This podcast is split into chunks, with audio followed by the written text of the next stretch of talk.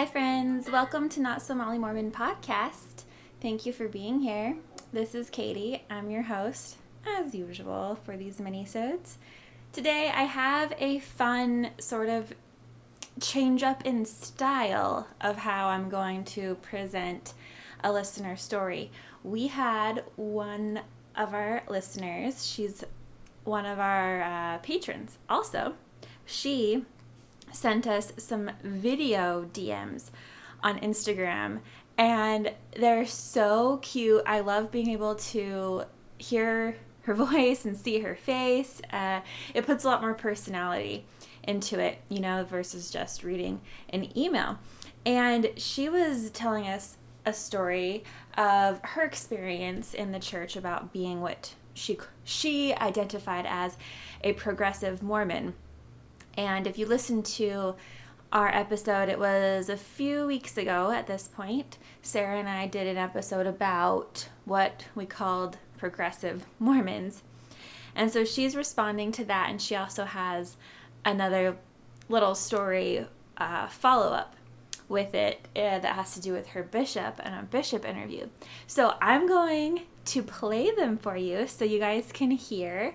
And Instagram only let her send them in sixty second increments, so I'll, after each increment, I'll pause and uh, speak a little bit so that it's sort of like we're having a conversation, and then I'll let her continue because I think a lot of you will really relate to this. I think she has some very valid and interesting points, so here we go.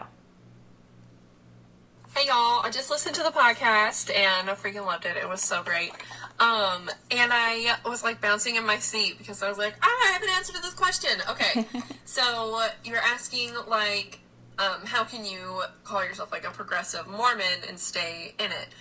And so for me, like I was what I consider progressive, like almost the whole time I was in the church from like fourteen to twenty-six years old. And so my deal was, I was like, well, these guys, you know, that are in charge, like the apostles and prophet and everybody, um, you know, the things that I didn't like, like about gay marriage and stuff that they taught, I was like, okay, like that's not from God. Um, but they said this other stuff that was good and that seemed like it was from God, so I'm just waiting for them to catch up. So basically, I guess I thought I knew more than the prophet. I don't, it's looking back on it, it doesn't have a lot of logic to it. Um, but at the time, to me, I b- believed in Joseph Smith. Hey y'all. Okay, so I totally get that. I think that almost every progressive Mormon I've talked to has said the same thing, like, oh, yeah, they're not speaking for God on this is- this issue, but they are on this other issue. And honestly, that's how I was when I was a Mormon too. Probably a lot of you were as well until we thought about it for a bit and were like, Um, that doesn't make any sense. So, like, I I believed that Joseph Smith was an actual prophet, and, sorry, I'm, like, dropping my phone. Believed that Joseph Smith was a prophet, and that he restored the gospel, and so I was like, okay, he got it right, uh, because I didn't know the full history. Um, I didn't know his whole deal.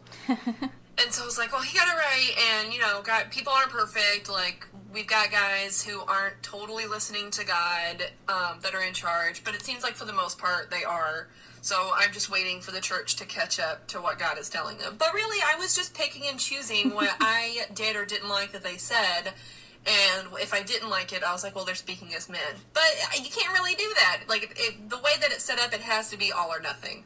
Um, mm-hmm. But that's what kept me in was the Book of Mormon, and then when that fell apart for me, I was like, well, fuck this, I'm getting some real panties and a cup of coffee, and I haven't looked back.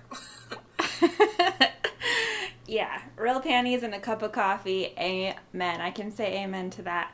Um, so, I, I really like how she brought up the whole picking and choosing. It's such cherry picking, and I think, honestly, a lot of religious people do this, depending on what religion they're in, but I think, I guess I'm just more exposed to Mormonism, and uh, it's, to me, it's like, why invest fully in it if you don't believe in all of it? But like Sarah and I have talked about before, it's this buffet style of spirituality or religiosity or being a Mormon.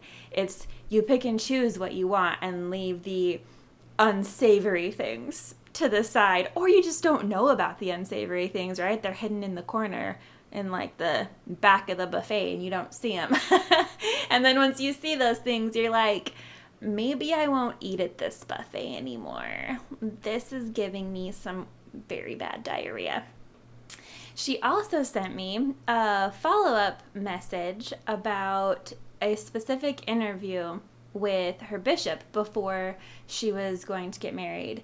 So I guess for listeners, if you don't know, you probably know by this point, but if you've never been Mormon, um, you have to go through an interview with your bishop at least yearly, but then before you get married or go through the temple, you have to do like an intense interview with a bishop and stake president and all that, and they ask you very deep personal questions about your quote-unquote worthiness.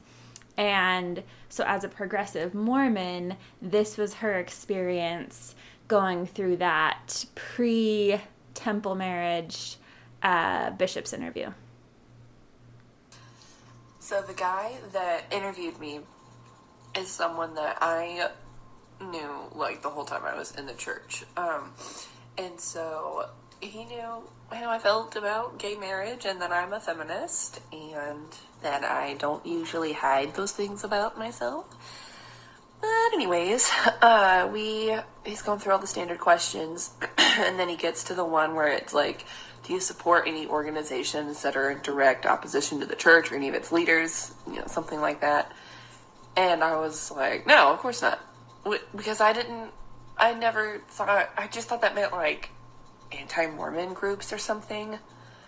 I never really sat and thought about what that meant before, like totally.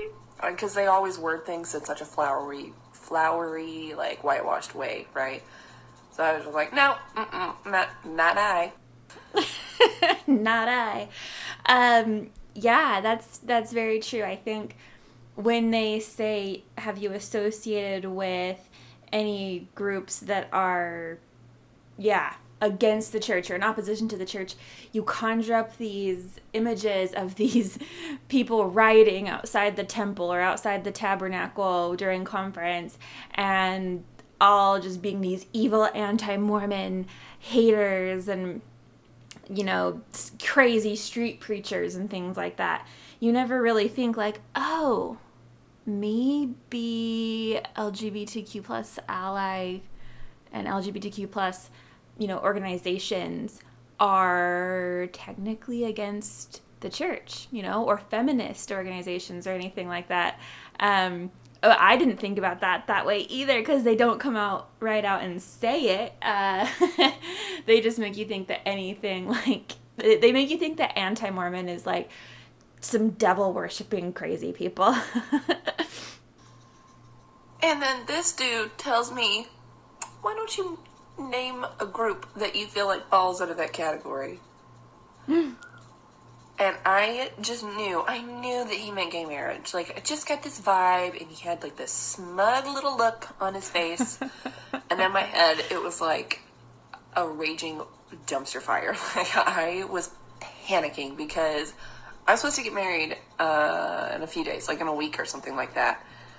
And I just, in my gut, I could not sit there and say that I didn't support gay marriage. Like, there was no freaking way that could come out of my mouth. So I was, in my head, I was just grasping at straws. Like, God, just something, anything else. Like, what, what else could possibly be considered, like, a group that's going against the church leaders or the teachings of the church? Like, it was a struggle.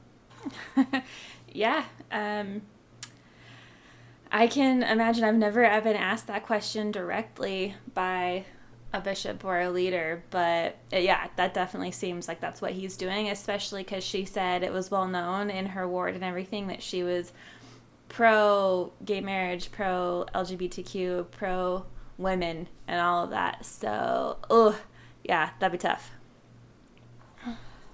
And that was around the same time, like, Ordain Women had been gaining some traction, and this is so embarrassing, but I really feel like I had to do, I did what I had to do to be able to get married, um, and I don't I don't really know why I felt like this is something I could throw under the bus, because I didn't have a problem with Ordain Women. I actually thought it was a cool idea. And I was like, oh yeah, like that was the first thing for me where I was like, hmm, women are not treated equally in the church. Hmm, we should look into that.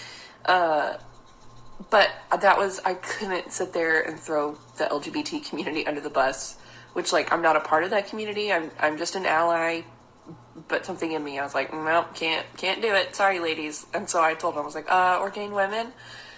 And he was like, oh, yeah, like, well, the name itself is a commandment. Ordain women. They're not asking, they're telling. And that's not our place, and blah, blah, blah. And I was just like, yeah, those dummies. That made me laugh out loud. Yeah, those dummies. Um, so, uh, yeah, first of all, I wanted to say that I think it's really shitty that this was held over her head, because she was going to get married in the next week. So if she didn't find something to say, then she couldn't get and keep her temple recommend to get married. Like, talk about just shitty and blackmail-y and gross. Um, but I, uh, so Ordain Women, if you don't know, I bet all of you probably do, but I'll just state really quickly. It was this woman, Kate Kelly. She wanted women to have the priesthood like men do, and she started a movement in the L D S Church, and because of it, she got excommunicated simply because she wanted to be equal. And yeah, of course, the whole, uh, Ordain Women, it's a commandment. Like, no, it's not. It's simply the name of the organization. You, mm, ugh. But, and then he, like, laughed, and, and we moved on, and silently in my head, I was like, please don't bring up gay marriage. Please don't bring it up. Like, I wasn't going to say anything about it, and I was just, like, begging God in my head. I was praying so hard, being like, please don't let him bring it up. Please don't let him bring it up. I really want to get married in the temple. Um, so, yeah, I barely skated by. I'm really surprised he didn't just straight up ask me. I think it's, um, he's kind of douchey, so it makes sense that he would be like, you tell me what you don't support, and, like, baiting me to say gay marriage. But thank thank you, Kate Kelly, for existing around the same time so that I had something I could throw under the bus. And also, I'm sorry that I threw Ordain Women under the bus. You know, sorry, ladies. I just couldn't do it.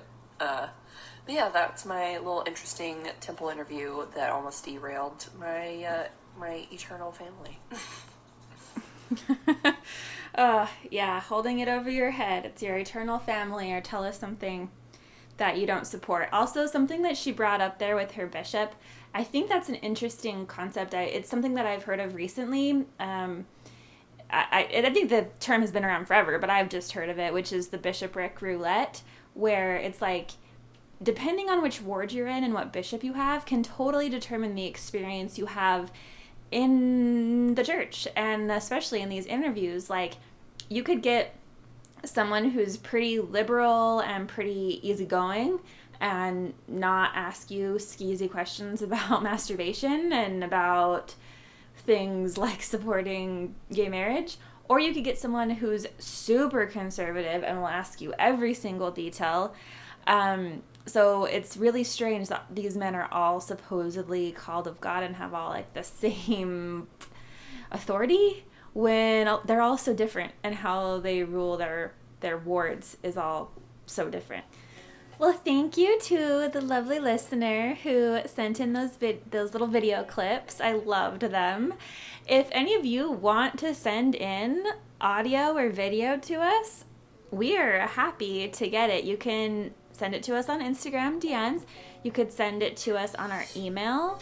Uh, our email account is not so molly mormon podcast at gmail dot com, and you can also find us on Patreon. It's just patreon dot com slash not so molly mormon. Thank you guys for being here. Thanks for listening. Have a good week.